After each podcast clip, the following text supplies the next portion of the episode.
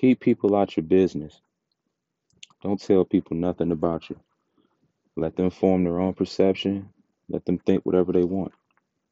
Your job is to not impress people. Your job is not to prove yourself to anyone. Your job is not to gain anyone's approval of you and live up to anyone's expectation. Your job is to do what you were put on this earth to do. Period.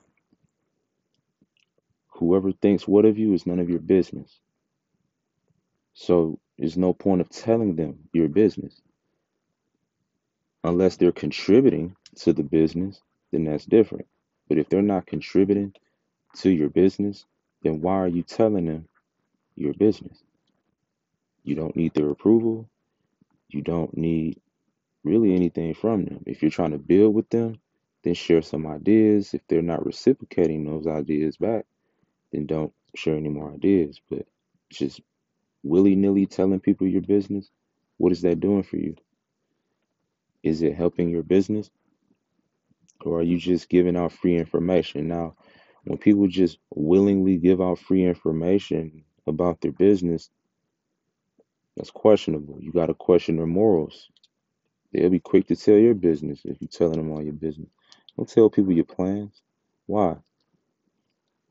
You have to keep that kind of stuff to yourself and God if that's what you believe in. I believe in God.